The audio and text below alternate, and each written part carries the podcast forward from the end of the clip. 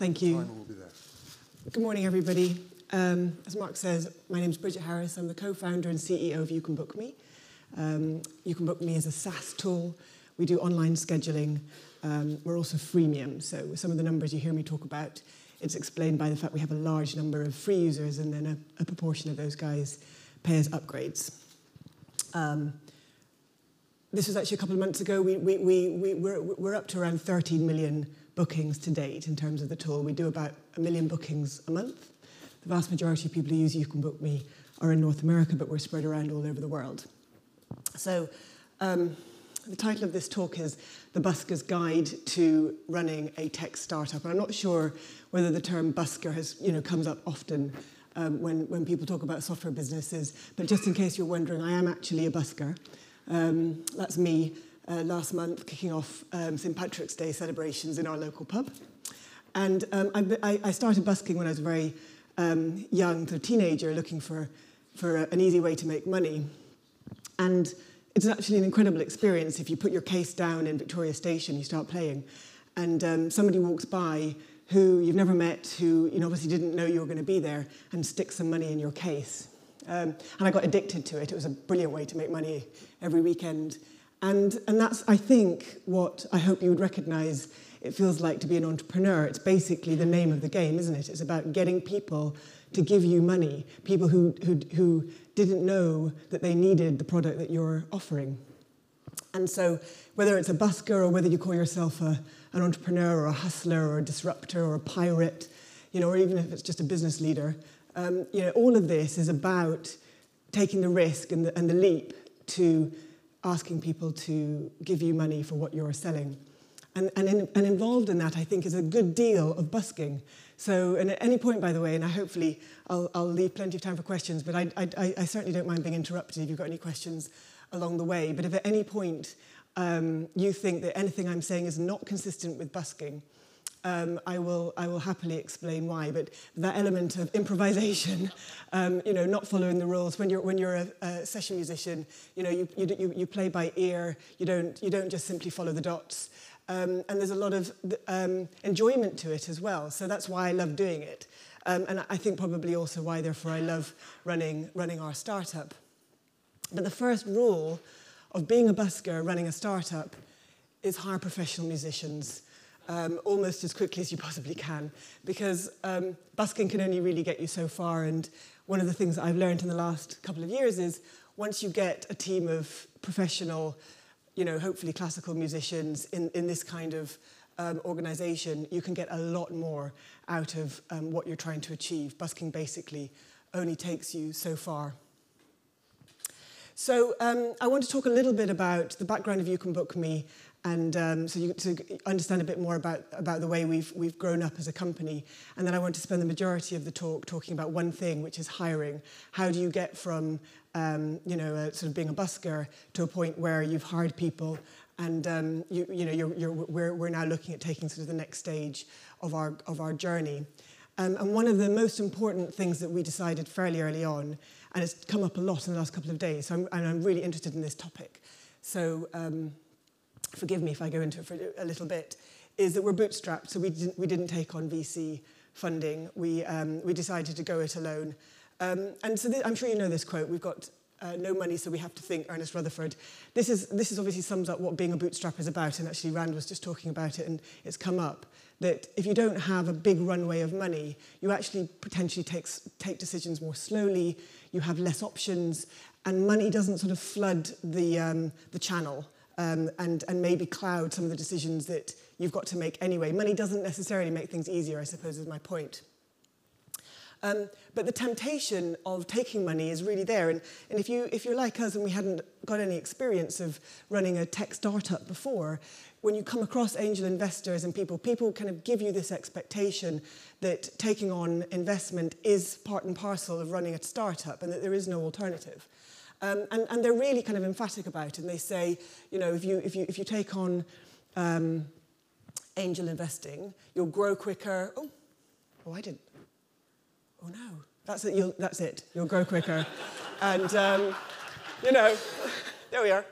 You'll, uh, you'll make more money and, um, and you'll access great advice. And I'm sure that's true, and I'm sure that has been very you know, true for, for a lot of people. But they also sort of kind of the implication is, and if you don't do this, then you'll fail. You know, if you don't do this, you might as well go home because this is the only way. But I find that really hard. I sort of, I, I, I kind of, I basically, maybe I was being naive, but I just didn't really understand what they were saying. Because when you sort of start talking a little bit about the detail, about the valuation and the metrics and the maths associated with what money kind of they're going to give you, um, they'll start saying, oh, no, no, we need 10 times what we've given you um, in about sort of five to seven years. And you're like, what? What? What does that mean? That means that means that we would have to be, you know, like hundreds of millions of pounds. What, what are you talking about? And they said, oh, that's because 90% of the businesses that we invest in fail. So you're, so, hang on, hang on. So let me just get this right. Nine out of 10 businesses you invest in fail. Yes, yes, that's right. That's a very high rate of failure amongst startups. So I have to make up, I have to make up 10 times more than I otherwise would have to do in order to make up for your bad investment choices. and, they're, and they're like, well, no, no, it doesn't exactly work like that. But I said, but then you're also saying that if, you, if I don't take your money, I'm also going to fail. So it's sort of like, hang on, this doesn't make any sense to me. So maybe, maybe I just don't understand it, and we'll put you to one side, and I'll just carry on. And actually, as, I, as we've carried on, we've, we've understood, in fact, that isn't the case for a lot of companies, and you will find people who will, who will give you a totally different um, point of view. So this is Ben Chestnut. Um, he's the CEO of MailChimp or co-founder of MailChimp. Obviously, MailChimp is a unicorn tech company. They've just, you know, they haven't got any flies on anybody really. And he said, this is a really simple point, and I think we've heard it from so many speakers now. It takes about 10 years before your company hits its, its stride, really hits its stride. So his point is be patient. You know, what, the, the, journey that you're going on isn't some kind of quick flip, you know, and it's sort of 12 months and you make 100 million and then you go off and do something else. Actually, we're in it for the long term. And, and, the, and the learning that we um, put into our product and our customers and running our business takes a long time. The mistakes that you make, the things that you then understand you should have done differently, and the opportunity and time that you need to get that right, that takes a long time. And it actually becomes a very enjoyable process if you realize that that is actually the point. And the exit, the thing at the other end, you know, might be nice if that ever comes along, but actually that's not necessarily the goal for the entrepreneur. Um, the other um, company that's a big sort of hero company of mine is Basecamp. I know David Heinemeier Hansson has spoken at this conference a couple of times, and he's really kind of, he's full on about this whole topic, so he's great.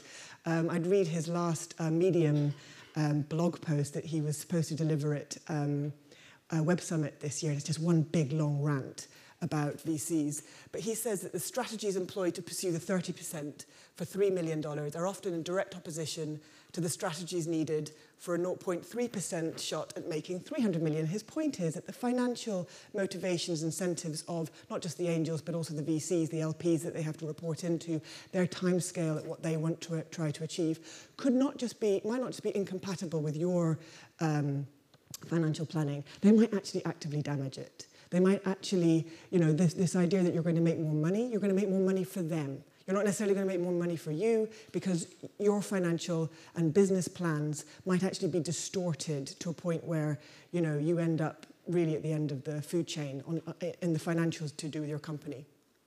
And then this final point that being, you know, taking on and being in the great big slipstream of VCs. And I must say, you know, that Rand has just actually proved the opposite, that it, that it doesn't always work out like this. And so it sounds, it's great that there's a good example of, of the alternative. This is Vinod Khosla, who is himself a VC, but he was obviously from Sun Microsystems. He, he, he's another great ranter on stage, so he's a great, great person to listen to. He says, maybe some percentage larger than 95% of VCs add zero value and 70% of VCs add negative value in advising. And what he's saying is just don't listen to them. So even if you do take money, nod and smile. Because, and, and who was it, Nick, uh, yesterday, did exactly that and obviously was right. Um, so, so it's not obvious. And I, I basically, I suppose my point is, is that running a startup, running a company, is going to be really hard. And you've got the hard way or you've got the tricky way. But, but neither way is really going to really help you. And this is sort of what we have learned in, in, in our decision to be bootstrapped and, um, and, and the way that's affected many other parts of our, of our company. So I want to talk another one other aspect of our company before I get on to hiring, which is culture, which is what sort of company have we built. So this is another one of my favorite quotes. Um, government is the badge of lost innocence. And um, this is obviously a political quote. Thomas Paine as a theorist. But if, if you want to know what that feels like, it's when you suddenly realize that in terms of HR, you have to have a policies and procedures handbook. And you have to have a policies and procedures handbook about, you know, sort of holiday and, um, and expenses, and it has to all be written down, and there has to be a, you know, a, a thing, and all just feels incredibly boring. And, um, and it's not necessarily the company that um, you, you, I, would I would be ambitious to, to want to build. Because I think my perception is that the, this is what, what your average corporate company looks like. And um, you know, so when, once you get to sort of the IBM scale, you have a very familiar hierarchy um, of all the teams and departments are in their containers. Everybody's on the ship. Everybody knows where they're supposed to be. You know, the captain's at the top. And famously, obviously, with supertankers, very hard to turn them around. They only go at a certain speed. They have no flexibility. But at least the chain of command is really obvious to everybody. You know, everybody knows what's going on there. Um, but given the fact that we have an opportunity to build up our own company, we can do what we like. This is the kind of ship that we want to be on. So um, very, very different. Um, so, we, so if I'm going to have to, if I basically have to be on this ship for 15 years, oh my goodness, you know, I'm, I'm certainly not doing the super tanker. So this is what we're going to, this is what we're aiming for. Um, you know, people can get on and off by a helicopter. There's a lot of walking around, a lot of transparency, a lot of openness um, and a lot of trying to you know, understand what the journey feels like and not just the destination. We're not just going back and forth across the Pacific whatever. We're actually trying to enjoy the journey. So this is our team. We're 12 people right now. We're a remote team. I'm going to talk a little bit about that as well um, in a second. So this is our team. We're, we're, based around North America, Europe. We have Neve down here. Um, in, she's in Dublin. Um, and so, you know, we're, we're a very happy bunch. And the, and the reason why I've got this photograph is, and this is just a quick shout out for Zoom.us, in case you're wondering, because it's the only video tool that appears to be able to do this job, um, which is that I make really, really, um, um, I'm sure that in our company, and there's Keith, who's, who's just down here, my co-founder, um, is that even though we work out of, three of us are working out of the same office, and then Claire also remote, um, uh, commutes in sometimes, is that we all have our own box. even when I'm sat next to Keith in one of these meetings, like, no, I want my own box. Because my own box means that everybody in our company has their own box. And as a remote company, when you're distributed, you're sending out signals as part of your culture about what kind of ship you're on, basically. And to that end, the team obviously didn't want us to uh, give us the wrong impression of what team meetings are really like. So that's what they sent through shortly after, just to say that's what our meetings, you know, end up with. So the question, the, the point about um, this, this journey is how, you know, how did we get from, well, not from those guys, but how did we get from these guys? How did we get from sort of a busking beginning um, through to building a team like this? And I suppose what I've learned is you can't busk hiring. It's something that we did at the beginning make quite a few mistakes um, with. Um, and, you know, busking has, it, has, has a great um, uh, place when you're trying to hustle and you know make up something that didn't exist before. But actually, hiring is the most important thing. I think everybody has said it in this conference. The most important thing that not just um, a CEO has to do, but also other people that you hire themselves will have to do if you want to grow. If you have taken on money, it's, that is what the money is for. It's to spend it on um, often hiring people. And so to have a good strategy for hiring people um, and to know about it and to read about it is something I really recommend you guys do. And that's what I did, and this is why I'm here, is to start to share, share with you a little bit about that. And the first place I would go is Joel Spolsky's um, uh, Guerrilla Guide to Interviewing. It's a three-part blog series he, ha he has on Joel on software. I know he's also spoken, I think, isn't he, uh, Mark? So, so, and he puts it, as soon as he, he talks about it, you think, God, yes, yes, that's exactly right. He says there are only two possible outcomes to this decision, hire or no hire. And, um, and he says, you know, a no hire is, isn't, a hire isn't somebody that, oh, well, uh, you know, they, they didn't do very well in the, in the interview, but maybe they're a bit nervous, or actually they, they weren't quite, they didn't quite have the experience, but maybe we could train them up, or maybe they're not right for our department, uh, but maybe they could be good for somebody else. They're all no hires. So don't kid yourself. I think what you're looking for is hire, and 99% of the people you're going to talk to, for your company at least, are going to be no hires. And then the other point that he says is about the sort of person you're looking for and this again is, sounds very simple, is smart and gets things done. And so his argument is you don't want smart, doesn't get things done, everybody knows that, um, person, and then also worse, um, gets things done, not smart. Because a lot of bad things that suddenly get done. So smart gets things done. So that, that's, that's, that's the aim. And so when at the very beginning, we, so again, as a sort of a symptom of being bootstrapped, we were a very slow burn as a company. So we started, it, was just me and Keith um, for a long time. And so as we, as we hired, um, it, we, we made a lot of assumptions about what it was going to feel like when we were a much bigger company. And the first is, uh, this is where we, are where, where we live, in Bedfordshire, in the, in the United Kingdom. Um, and the first thing that you know I was afraid of or fearful of was that how are we going to get people to come and work for us in in Bedford? You know that um, nobody's ever heard of Bedford. Um, we're going to have to think of some kind of homegrown talent inside Bedford because you know basically there is London and um, we're not London. And you know anybody, you know anybody who is anybody who wants to work for a tech startup you know, wants to work in London. So I had, I had all these theories and plans about it uh, to try to solve that problem. The second assumption I made was, you know, you see these, these, these stories about, um, this is, came out quite recently, Haseeb Qureshi, who managed to get 250,000 dollars a year from Airbnb. Um, and you know, you've got this kind of massive cattle market of, of um, uh, tech companies hiring developers. And you know, if um, Seattle is bad, I'm sure Silicon Valley is even worse. And that, you know, everybody ratchets it up.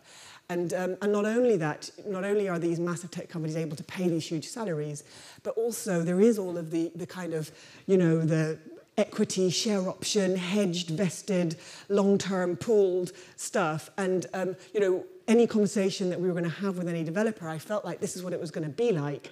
And it was just, oh my God, there's, no, there's just no way um, we're going to ever be able to compete and, work, and get any of those kind of developers. My third assumption was a sort of a feeling like who would ever believe we were a tech startup? Who would ever believe you know, we knew what we were doing, who would want to do it? It's like an imposter syndrome kind of at its worst because you sort of, it's almost like an inverse. So you're grateful for people who want to work for you. You're grateful that if anybody sort of takes you seriously. And, um, and we, we, had, we had to get over that because we were basically, we were wrong about all three assumptions. And we did make mistakes because of those assumptions, but thankfully we sort of got over them quite quickly. Um, and the first one was because of the first developer we hired, and his, his name is Antonio, and he lives in Spain. Um, and Spain, Spain is palpably not Bedford. And so, um, so the first thing Antonio said was me, like, you do know I have no intention of moving to Bedford. In fact, I've never even heard of Bedford. So I live in Seville in Spain. It's lovely. It's hot. You know, the food's good. Um, are you happy with that? And me and Keith were like, well, yeah, of course. You know, why, why, why, why wouldn't we? Because you sort of start to sort of follow through on the logic. And this is a sort of a snapshot of some of our active users from Intercom, which is obviously another great tool. Um, and there we are in Bedford, that's in, in, the little United Kingdom.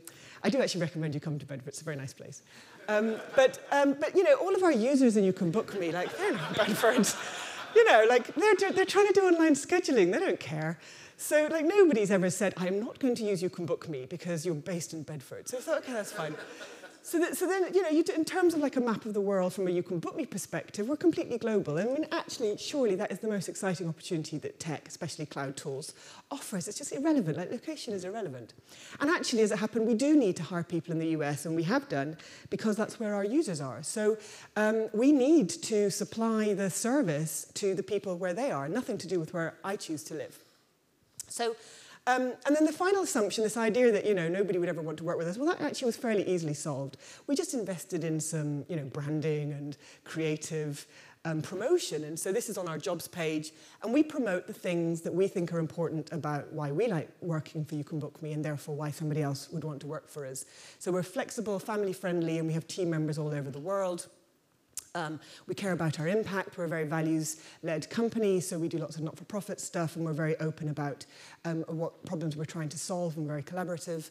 Um, and then there's a great team. And what we found is, actually, if we're sort of, rather than sort of trying to pretend that we're, you know, um, we're a slightly kind of second-class version of Airbnb, actually, the people that have come to work for us actively want to work for a bootstrap company. They want, we, we've given them the opportunity of saying, this is the journey, this is our growth, this is what you can do with it. And actually, we don't have VCs giving us bad advice, or indeed VCs giving us any kind of advice.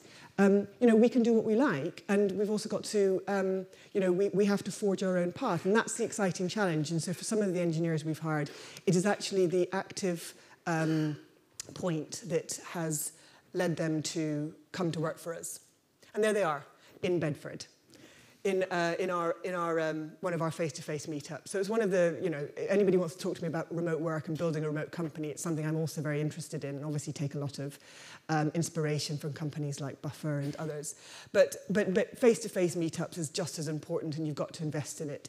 And, and, and there's no sense that being a remote company is some kind of cheapskate um, move as far as we're concerned. So we have set up in Ireland and in in Spain and in America to hire people. All of these guys are employed. You know, they have the benefits and, um, and protection associated with, with being employed by us. So there's a, there's a lot of administrative and legal hassle that we've had to go through to, to get to that point. But it's because we believe that what we're doing is building a company with employees um, and not just trying to kind of build some sort of skeleton sort of workforce to try to prop up me and Keith in Bedford. You know, we, we've embraced the fact that we're remote, but then it's also lovely to have these guys come, come to Bedford to see us. So I wanted to take you through how we hire and what that process looks like. um, in, in quite a lot of detail. I mean, I'll try to sort of skip through it, but it's but it, but it, it uh, um, in a way it's a little bit like the um, the follow the re relentless follow up emails that actually were fairly relentless about this and quite committed, and it's worked really really well. And don't skip a stage, basically. So, as I said, the point the the, the sort of uh, the starting point of us, that's me and Keith in, in our office. And, you know, there's just, it's just us. And you know what that feels like. And you're either there, and in, in fact, this was our first little office that we had. We've since branched out to next door as well. But we started off in the coffee shop. And, um, you know, you wear 15 hats. And I think the first thing that um, you have to realize when you're looking to hire people is it is that you need to hire people. I think Nick said this yesterday. You've got to hire people smarter than you, better than you. These people need to be um, of an order better at what you've hired them to do than you're capable of doing. Because obviously, that, that's just kind of going to be, you're going to be crushed if you think that it's, it's all going to be down to you. So this is, this is um, the one of our team meetings. And actually, Claire was one of our recent uh, recruits. She's head of operations. When, um, when I was interviewing her, she told me that what she loves doing at the weekends is she's... Um, uh, she plays in an orchestra. She's a, a flautist, so she's an actual classical musician. And um, I said, Oh, I'm a busker. And her, her face just looked slightly horrified. and, I, and I was like, No, I really am. I really am a busker. And then I said, But that's why I've hired you, Claire, because classical musicians play all the dots. So, um, and, that, and, you're, you know, you're legal and compliance and regular, you know, this is good news that I'm not doing it anymore. So, um, so, that, so that's sort of one of the principles. You know, look to, you know, you can't be egotistical about it. It's not, you're not trying to, you know, win the award as the best employee of the company. You're trying to get a team. You're trying to spread the load and, and, and have a very high bar. So I'd also completely um, reiterate and agree with, with some of the speakers, and Rand just said it, is just, you know, you've got, it's much better to, high, to, to pay the, the most you can for the highest talented people you can attract than try to kind of get a lower, lower grade pool where you're sort of hedging your bets. Because actually what I found is if you try to hire junior people, you spend all your time managing them. So it really doesn't save you any time. So the advert. Going back to the fact that we're a remote company, um, we advertise, depending on what sort of uh, uh, role we've been filling, we, you know, we obviously go for one of these obvious job boards. And all I would say is um, make it clear for us, um, because we're remote, we make it very clear in our, in our adverts that we're remote and that's who we're looking for and we're looking for people who want to work remote and get a lot out of it. We're not looking for people who, you know, think it's about working from home so they can do their pottery business on the side. We're looking for people who actually want to work for a company as a full-time professional job and career with all of the things that come with it, but happen to do it from a coffee shop or a co-working space or indeed from their, from their home if they want to. Um, and then we have this process, which is along the sort of the Joel lines of things, which we're looking for the hires and the no hires.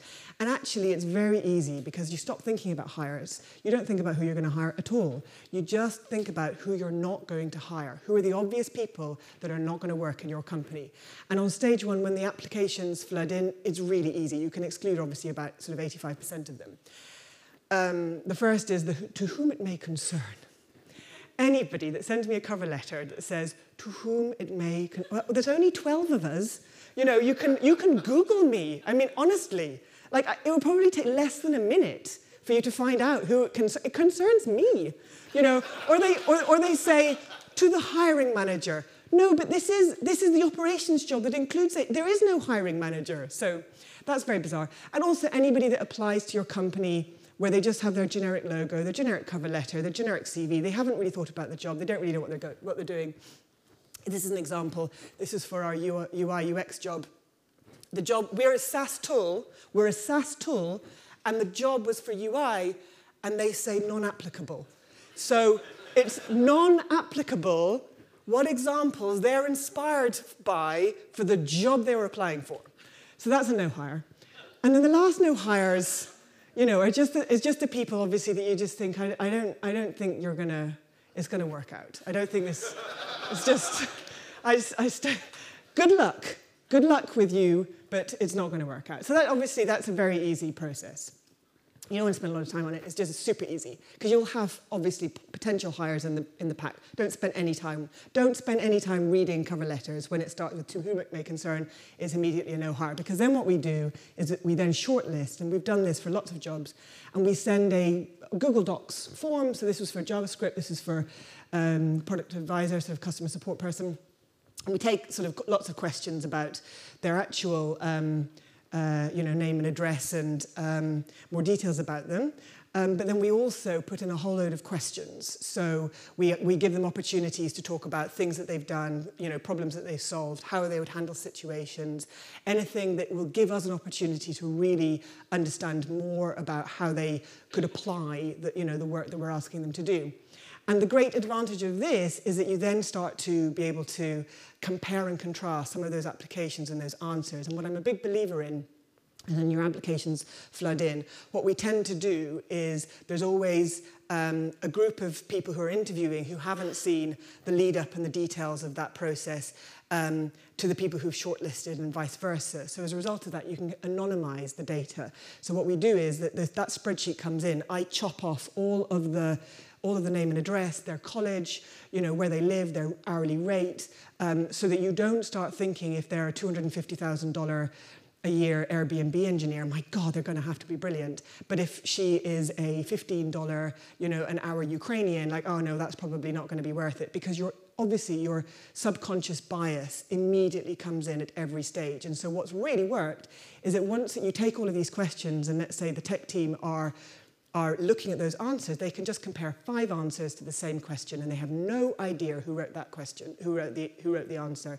And then they can immediately start to exclude the no hires. And this is when we have to start to put in much deeper analysis of who is our definition of a no hire.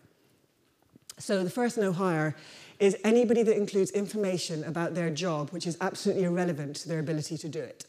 So, you know, anything which is kind of totally off topic, and you think, no, no, no, you've just spent half an hour writing out this application for You Can Book Me. You know, you should have thought about what kind of company you're working for. Why are you talking to me about this?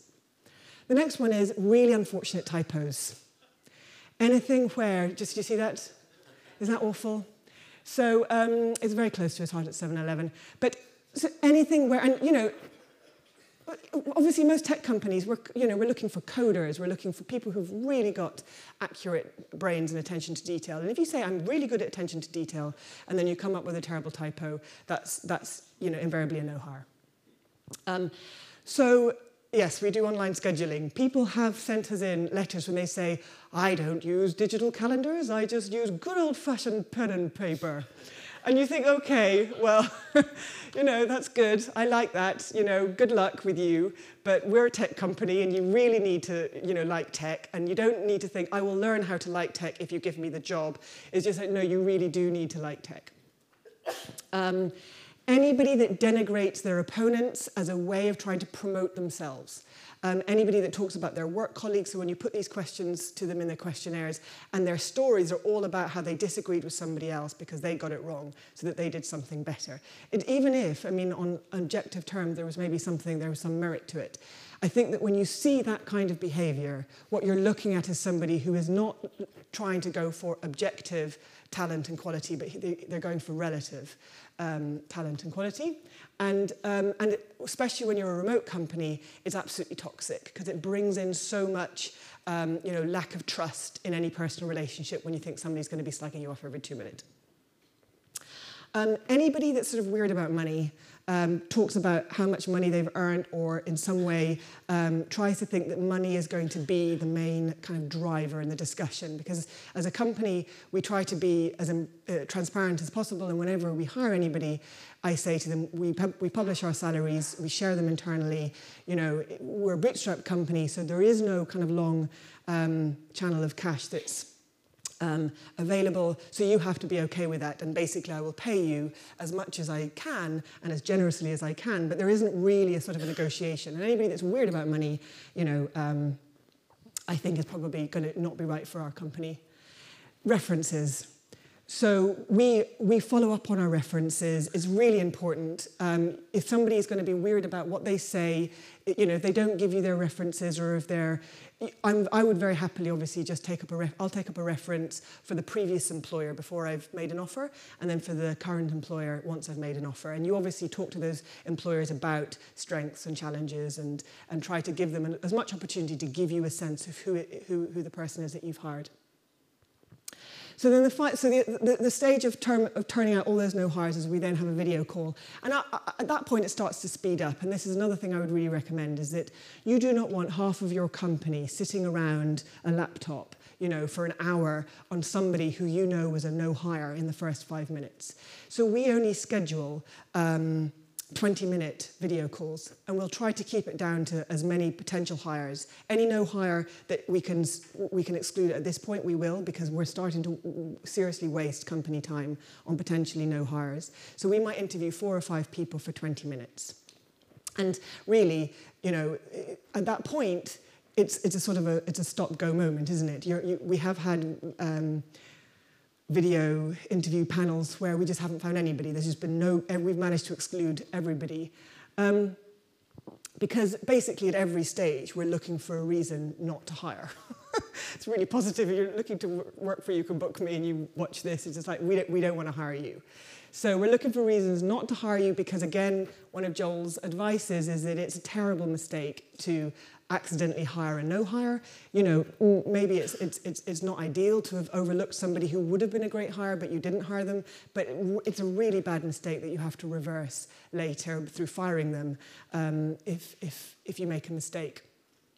So, um, but, but of course, at some point, you have to sort of say, well, if not them, then who? You know, if you get to a point where you can't find a reason, you know, you think, well, if it's, well, maybe it's one of these guys, then I'll hire them. But, you know, at some point, you have to take the leap to say, this isn't going to be my company. I have to, obviously, we're, we're branching out and kind of hiring, hiring new. So um, I do, you know, uh, there is this final stage that we, which we do, which again, I've, I copied that from Buffer, which is we have a three month contract, which is a sort of a sort of a suck it and see moment for both of us. Because I think by that point, you found somebody who is as interested to know if they're going to fit working for you as you are about whether you want to hire them. And that's the kind of person you should be looking for, interested in what you can do for them um, as well as the other way around. And so that three-month contract will, it's, it, we set it up in slightly different ways depending which country we're employing somebody, but it is largely about an opportunity to give sort of face-to-face -face and um, direct working relationships, you know, sort of set up and we know what it feels like. And we will fly people around the place. We'll have You Can Book Me colleagues in, in the US talking to them and meeting them and we'll fly around people in, in Europe so that we actually have eyeballed people before, after a three-month period, this is, you know, this is hopefully what we're going for, which is that we have, we've done it and we've, we've, we've made a hire. And I'm on 33 minutes, Mark, so we've got time for questions.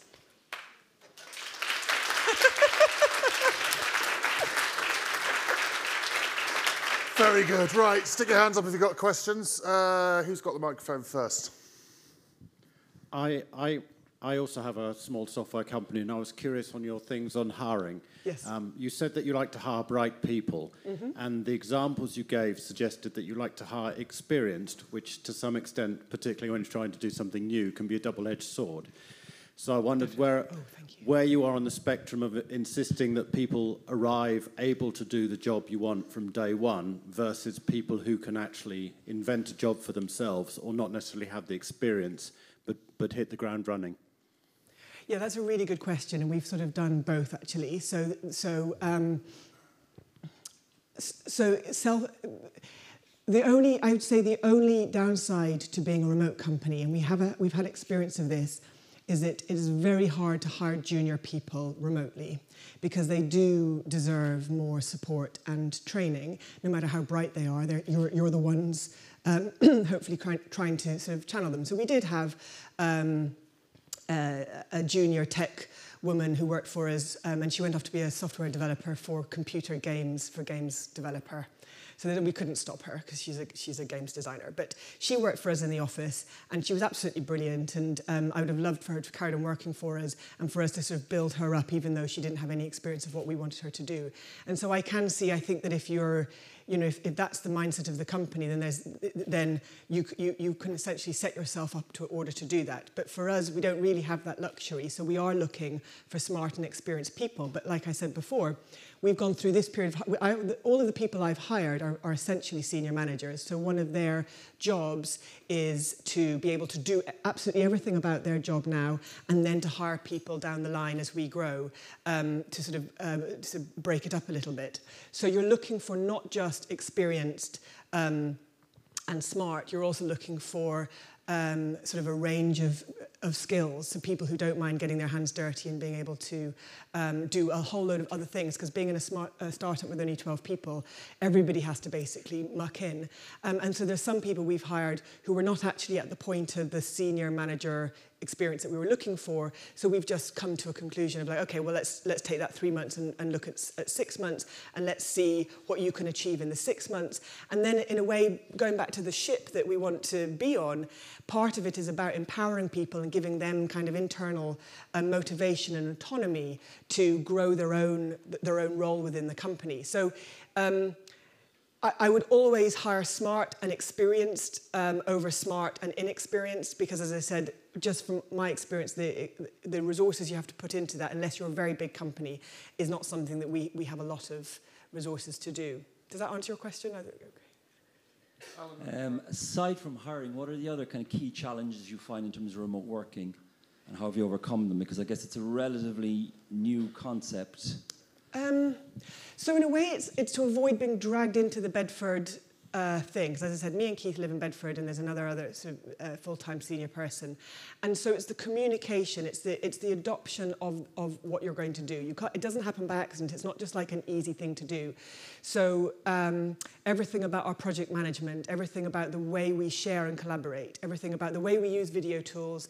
We have you know we have chat channels and um, we use HipChat, and so you know all of the channels that we're using to share um, are during the day as a team, we do it consciously. And we actually say to people when, when they are not like that, it's like, well, no, you, if you're going to work remotely, you have to be part of more of a social, a, a virtual social online thing. So I think it's, and I think that, that, that'll become more of a challenge as we get bigger, because right now we're only 12, so it's very easy to spot everybody, you know, what they're doing. Um, but the, as we get bigger, I think we'll have to sort of more and more enforce the fact that people can't have offline conversations, sort of bilateral email. I, like I've banned email, for example. Everybody that starts, they get an email from me saying, don't email me. Because, you know, I just decided, and you when you start thinking about it, email is just... Um, a spur. It's a communication spur. Emails just end up in uh, people's inboxes, and then you have this weird reply all thing, slightly passive aggressive BCC thing, and then sort of, and you know, everybody's trying to channel stuff via email, and I just realized this is just horrible. Didn't Donald Trump say don't do? Oh, he doesn't do the email thing. Well, maybe, maybe that's the one thing, the one thing I agree with Donald on. But, um, but, and so, for example, I say, no, you can't do email because email um, removes the opportunity for other people to see you know, what you're saying in, in the company. So everything is discussed in HipChat. And so, so we have that default to transparency ethos. Um, At the back. Did you go through before you jumped into hiring people full time? Did you go through any a phase of having you know part time freelancers, contractors, that kind of thing? And if so, at what point did it? What do you feel is the right point to move from that to full time staff? And what are the pros and cons? Um, so the, it's partly about the demands of your business. So I think that looking back, we should have hired um, full-time support people much earlier. So there was a lot, too long when Keith and I were doing support when um, we should have just hired people to do that job. Um, and I think it was the sort of the imposter syndrome um, that I was talking about before, that it, it takes you a leap. And I think maybe this is probably where VCs or investors or advisors do have a good role to play because they do expect you to kind of scrub up earlier. Um, and it took us longer to hire. We should have hired much earlier in a much more confident way. Um, but yes, that, that sort of three month contract that I was talking about, so in the States, we will actually employ people for three months and they know their contract finishes at three months. And, and, it, and during that three month period, we then discuss um, whether we're going to extend it. But in, in Europe, it's happened as much where people have been on, on um, freelance contracts. Um, and, and in fact, actually, it takes us time to set up. We wouldn't set up to employ somebody in a, in a country without knowing we're, we were really going to hire them. So, in fact, most people, remote people in Europe, um, have started on a on a freelance contract, and then if we're all good to go, then we can set up um, uh, set up to, to employ them directly. But I think that you know, the suck it and see freelance contract can only work for, um, for so long because we do, we do have somebody actually on our books who works for us on a regular basis who's a, who's a freelancer. Um, I personally believe, though, that if we're building a company and we're trying to grow, I want to hire people because I want people to be part of the growth. They, want, they, they need to be part of the company's history and what it wants. And so, and I've been a freelancer myself for for years and years. And I think the problem with freelancers is that they're also hedging their bets. They're never really committing. And so we are actively looking for people who do want to be part of the You Can Book Me ship and not sort of, you know, dip in and out. Um, although it's a very it's a very useful tool when you're trying to kind of um, manage your finances and your cash flow and trying to get things done. We've done, for example, we did this once and we wouldn't do it again. We used one of the agencies who would who would um, who promised the kind of the software developer, you know, like basically out of a box. It's just like, oh, it's out of a box, you know, and it's a month or it's a two-week thing, and and it's, and you know, it's low risk, and we'll give you your money back, and it's absolutely brilliant. And I just feel like there's sort of like these chain gangs of software developers somewhere in in in in, in somewhere remote places that are ready to kind of work on your project. And um, they email us all the time, and recruitment agencies and the rest of it. And I generally say no to all of that because I am trying to control the process very much because of this, because of my um, you know, success actually at whittling down and finding the people who've also worked as hard to find us. So often the people we've hired have been the people who were working as hard to find a company like ours to work for as the other way around. Okay, was there one? Uh, Rand, I yeah. Hey, I, Bridget, thank you very much. This was great. I, I was curious about the process that you described for sort of blind hiring. Yes. Right, where you have multiple answers to questions. Can you can you describe that format and do you use any specific tool to get that in front of your people?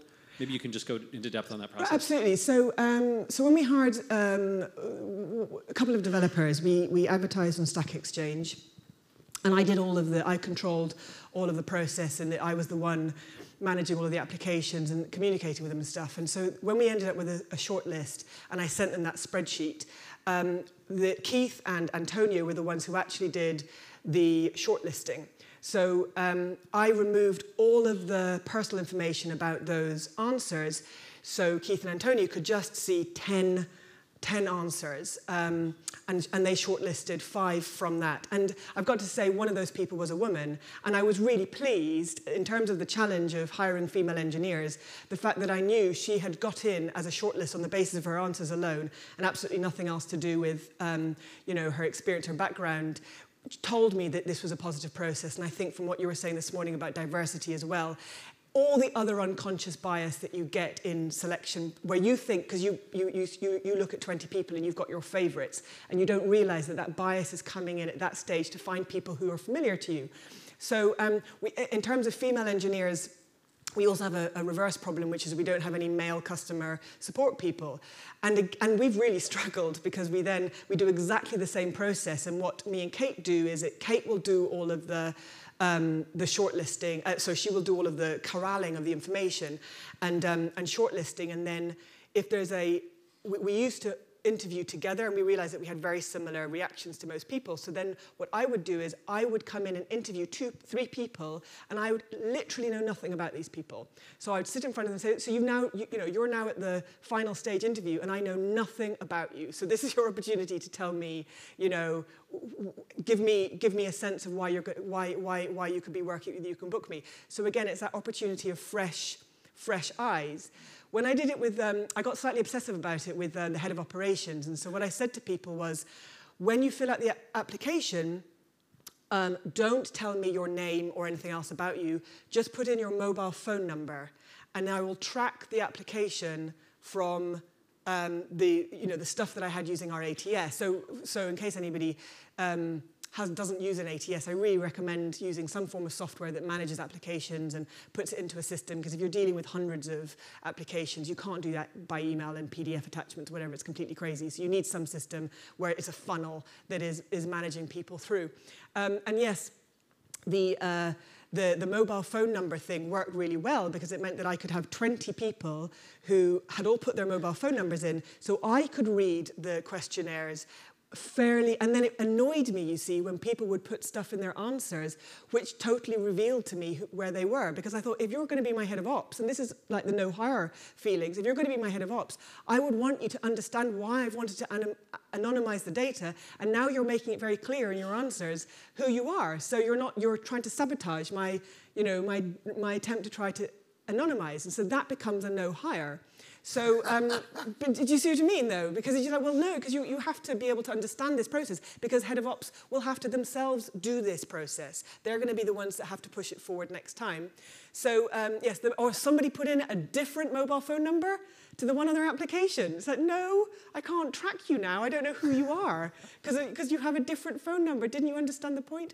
But then what happened was I didn't do the, the Skype interviews for those five people because I was obsessed with them, and they were, they were all the people that were going to, that job was about replacing a lot of what I've been doing for the last couple of years. So Keith and Kate, I gave them the five people um, I wanted them to interview, I gave them I really, it makes me sound like a terrible control freak. I gave them six questions, and I said, just ask them these questions. Don't, you know, don't busk.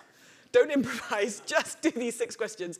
And so they did these six questions, and they had no idea who these people were. So again, they came to it fresh. They hadn't got their, their bias built up. And so then they came to me and they said, right, this person and this person.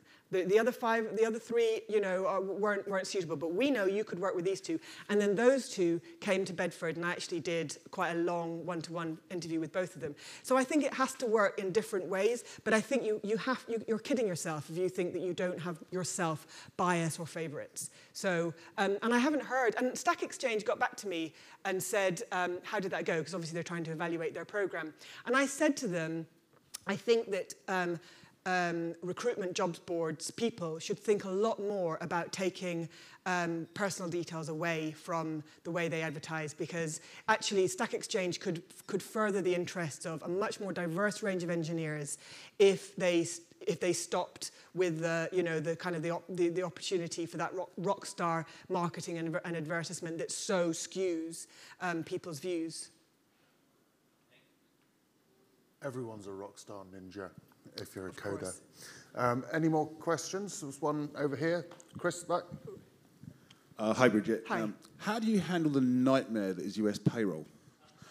Oh, um, well, actually, no, it's Can not. I, actually, can we broaden that question? Right. How do you Any non-Bedford payroll across different countries and so if you, and- so I'm sure that all of our clutch of accountants and lawyers will probably have a LinkedIn group by now because we just have to, you know, you just have to set up logistically. So in the US, our lawyers first advised us get a. I was talking to somebody about this the other night. Get us a P. Um, a PE, whatever, it's an employer's agency, so you'll get a company in America to do it all for you.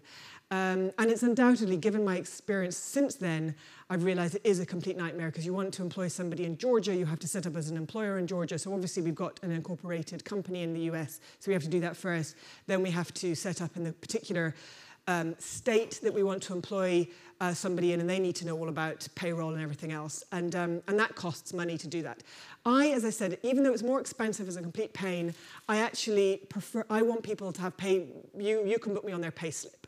So I didn't go down the route of the um, arm's length employers organization that can do it all for you, partly because I think we're going to hire more people in the US. You might as well start as you mean to go on. Um, having said that, though, is a complete pain. So we have an accountant in the US who manages um, um, all of our uh, sort of money back and forth that has to go there to pay those guys. We use what was called Zen Payroll, but they've now changed it to Gusto, which is a pretty good um, application. It's, it's, it's, it'll handle all of your state filings and tax um, uh, with, um, you know, uh, um, withdrawals or whatever from people's um, pay packets and so on and so forth. So, so that all happens actually, you know, with the power of the cloud, fairly straightforwardly and easily. And the things that we have um, been tripped up on is more of the, um, the state um, legislation to do with compliance. Things like, you know, you've got to get workers' compensation insurance in one state, but you don't need it in another state. Um, the biggest problem for me, the biggest bugbear, is that it's almost impossible to get health insurance for multiple employees in the US if they live in different states. So not only do you need more than one person, um, you, you can't just get sort of a group health care for just one person, which would make sense. They, the um, healthcare insurance providers like them all to be in the same state. They don't like people out of state. Um, they don't like people living in different states to where you are registered. So if we're not registered in any state, then we won't get it. Blue Cross will do a different scheme in North Carolina to the one that they'll do in Michigan, and it's a complete nightmare. And um, so we've, we've ended up with, and I, did, I don't understand it because I'm not trying to not pay it. you know, I, really would like to pay, you know, good healthcare. I'm paying good top dollar, so where do I do that? And they just like, no, you can't do it. No, no. So, um, um, so we've ended up with personal healthcare plans for our employees because it's almost impossible for us to do that. So that's another remote problem, um, that remote is difficult in the US um, unless you get to a point where I suppose you can, you can start to, you have enough people in one state um, to justify a group plan. Um, what was your other question about hiring other people? So yes, hiring in the US, in, in Europe, I was talking about this last night, is very hilarious because um, it can really uh, it, it take as long as two or three months as it did in Spain. And I have a, um, we actually have our, I, I love our Spanish accountants. They're really, really good. And we found them through European enterprise network type people who would give us, you know, gave us advice. And um, you have to set up everything in, in Spain has to be translated twice, contracts have to be done twice, everything has to be stamped on every single page. You have to get the apostille, Hague apostille thing stamped, corrected in Spanish, sent over by courier. It, the whole thing takes months. And then the, our accountant will, um, you know, every month when, when we do the payroll, she says, please send us a receipt. We are, the, we are You Can legal representatives in Spain. And it's a very sort of formal and bureaucratic and quite scary process, and it's, you know, it's very sort of thick with um, uh, paperwork. Um, Ireland, oh, we can just set you up. Don't worry. You know, you know, you can, you'll just pay her. We'll set you up as an employer before, um, you know, by the end of the month. But we'll put her onto payroll in the meantime. Like, really? You, you don't want anything translated or stamped? Like, no, no, no. It can all be done. So in Ireland, it got done in sort of literally half a day. Um, and the accountants were absolutely brilliant. And then we run payroll, so we use Xero accountancy software, which we're sort of coming to the end of our kind of um, ability, really, in terms of it's generally for small businesses and um, we're kind of uh, outgrowing it a bit, but they do really well because all the payroll from Ireland and um, Germany is our next place where we're going to set up, and I hear that takes a couple of days, so that's really good. Um, so, you know, all that payroll comes through into Xero, and then it just gets processed um, as a normal UK cost, but we're paying tax, we're paying social security um, and um, employment um, you know, benefits and stuff, and they have, they have their own European countries um, uh, contracts all in those countries. So we obviously would be a, we, would be a big loser if the UK left the EU. Just as a little thing, little extra little point there. Um, Yeah, we have one, one last one. one perhaps. final one there. Uh, Thank you very much uh, for, for the talk, Bridget. Uh, I just have a small question. Uh, how do you go about finding uh, your new hires? You mentioned Stack Exchange, Yes. but uh, how do you go about? Uh, do you use other channels as well, or is it only Stack Exchange or on your website? Fi- finding new hires. Um, so people have come in through different routes. Yes, so we advertise on Stack Exchange. Um, I wasn't um, really happy, if I'm being honest, with the diversity of the, of, the, of the applications. I would have preferred to have a much wider pool. Um, on the other hand, though, we made some good hires from that um, process. We also, it just depends on the job.